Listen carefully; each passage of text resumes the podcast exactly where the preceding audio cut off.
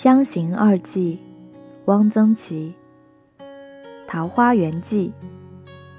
汽车开进桃花源，车中一眼看见一棵桃树，上还开着花，只有一枝，四五朵通红的，如同胭脂。十一月天气还开桃花，这四五朵红花似乎想努力的证明，这里确实是桃花源。有一位原来也想和我们一同来看看桃花源的同志。听说这个桃花源是假的，就没有多大兴趣，不来了。这位同志真是太天真了，桃花源怎么可能是真的呢？《桃花源记》是一篇寓言。中国有几处桃花源，都是后人根据《桃花源诗并记》附会出来的。先有《桃花源记》，然后有桃花源。不过，如果要在中国选举出一个桃花源，这一个应该有优先权。这个桃花源。在湖南桃源县，桃源就属武陵，而且这里有一条小溪，直通沅江。陶渊明的《桃花源记》不是这样说的吗？晋踏园中，武陵人捕鱼为业，缘溪行，望路之远近。刚放下旅行包，文化局的同志就来招呼去吃擂茶。闻擂茶之名久矣，此来一半为擂茶。没想到下车后第一个节目便是吃擂茶，当然很高兴。茶叶、老姜、芝麻、米，加盐放在一个擂钵里，用硬杂木做的擂棒擂成细末，用开水冲开，便是擂茶。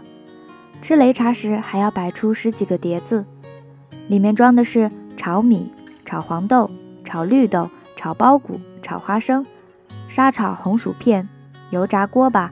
泡菜、酸辣教头，边喝边吃，擂茶别具风味，连喝几碗浑身舒服。做茶的茶食也都很好吃，教头尤其好。我吃过的教头多矣，江西的、湖北的、四川的，但都不如这里的又酸又甜又辣。桃园教头滋味之浓，实为天下冠。桃园人都爱喝擂茶，有的农民家夏天中午不吃饭。就是喝一顿擂茶，问起擂茶的来历，说是诸葛亮带兵到这里，士兵得了瘟疫，便请名医，医治无效。有一个老婆婆说：“我会治。”她熬了几大锅擂茶，说：“喝吧。”士兵喝了擂茶都好了。这种说法当然也只好孤妄听之。诸葛亮有没有带兵到过桃园，无可稽考。根据印象。这一带在三国时应是吴国的地方，若说是鲁肃或周瑜的兵，还差不多。我总怀疑这种喝茶法是宋代传下来的。都城济盛茶坊载，冬天兼卖擂茶。孟良禄茶四条载，冬月天卖七宝擂茶。有一本书载，杭州人一天吃三十张木头，指的是每天消耗的擂锤的表层木质。雷锤大概就是桃源人所说的雷棒，一天吃三十张木头，形容杭州人口之多。雷锤可以雷别的东西，当然也可以雷茶。雷这个字是从宋代沿用下来的，雷者，雷而细之之谓也，跟擂鼓的擂不是一个意思。茶里放姜，见于《水浒传》，王婆家就有这种茶卖。《水浒传》第二十四回写道：“便浓浓的点两盏姜茶，将来放在桌子上。”从字面看，这种茶里有茶叶，有姜。至于还放不放别的什么，只好追闻了。反正王婆所卖之茶与桃园擂茶有某种渊源，是可以肯定的。湖南省不少地方喝芝麻豆子茶，即在茶里放入炒熟且碾碎的芝麻、黄豆、花生。也有放姜的，好像不加盐；茶叶则是整的，并不雷细，而且喝干了茶水，还把叶子捞出来放进嘴里嚼嚼吃了。这可以说是擂茶的嫡堂兄弟。湖南人爱吃姜。十多年前在醴陵、浏阳一带旅行，公共汽车一到站，就有人拖了一个瓷盘，里面装的是插在牙签上的切得薄薄的姜片，一根牙签上插五六片。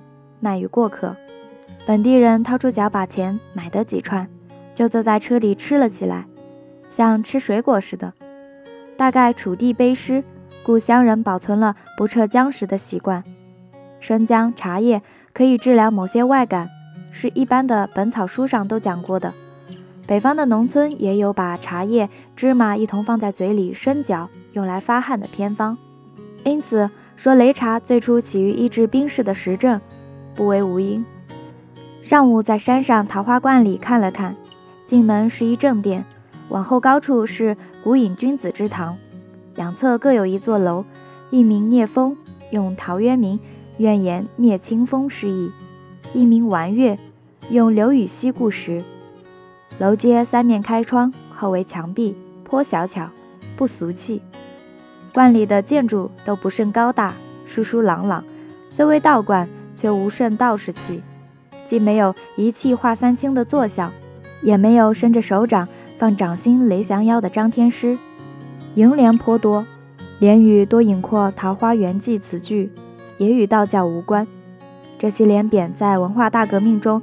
由一看山老人摘下藏了起来，没有交给破四旧的红卫兵，故能完整的重新挂出来，也算万幸了。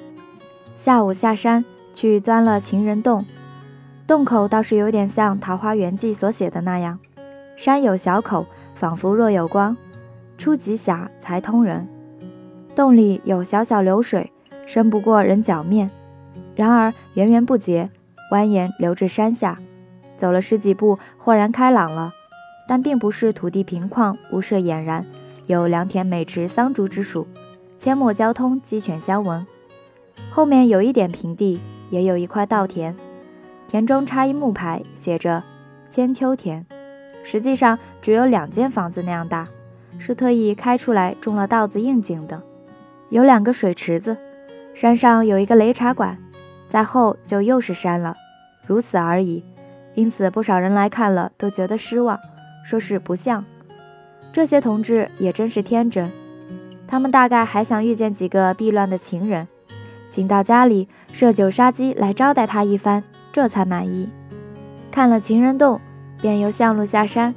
山下有方竹亭，亭脊古拙，四面有门而无窗，墙甚厚，拱顶无梁柱，允是明史所著，似可信。亭后就有方竹，为国民党的兵砍尽。竹子这个东西，每隔三年需删砍一次，不则急死，然亦不能砍尽，砍尽则不复长。现在方竹亭后仍有一丛细竹，导游的说明牌上说，这种竹子看起来是圆的，摸起来是方的，摸了摸似乎有点愣，但一切竹竿似接不进浑圆。这一丛细竹是补种来应景的，和我在成都薛涛井旁边所见方竹不同，那是真正的角四方的。方竹亭前原来有很多碑，文化大革命中都被红卫兵追碎了，剩下一些石头、乌龟，昂着头空空地坐在那里。据说有一块明朝的碑，字写得很好，不知还能不能找到拓本。旧的碑毁掉了。新的碑正在造出来，就在碎碑残骸不远处，有几个石工正在钉钉的琢制。一个小伙子在一块桃源石的巨碑上浇了水，用一块油石在慢慢的磨着。碑石绿如艾叶，很好看。桃源石很硬，磨起来很不容易。问：磨这样一块碑得用多少工？好多工啊，哪晓得呢？反正磨光了算。这回答真有点吴怀世之名的风度。晚饭后，管理处的同志摆出了纸墨笔砚，请求写几个字，把上午吃擂茶时想出的四句诗写给了他们：“红桃曾照秦时月，黄菊重开桃令花。大乱十年成一梦，与君安坐吃擂茶。”晚宿观旁的小招待所，栏杆外面竹树萧然，极为幽静。桃花源虽无真正的方竹，但别的竹子都可看。竹子都长得很高，节子也长，竹叶细碎，珊珊可爱，真是所谓修竹。树都不粗壮，而都甚高，大概树都是从谷底长上来的，为了够得着日光，就把自己拉长了。竹叶间有小鸟穿来穿去，绿如竹叶，才一寸多长。修竹山山节子长，山中高树已经霜。经霜竹树皆无语，小鸟啾啾未抵忙。晨起至桃花观门外闲眺，下起了小雨。山下鸡鸣相应答，林间鸟语自高低。芭蕉叶响知来雨，已觉清流涨小溪。做了一日武陵人，临去看那个小伙子磨的石碑，似乎进展不大。门口的桃花还在开着。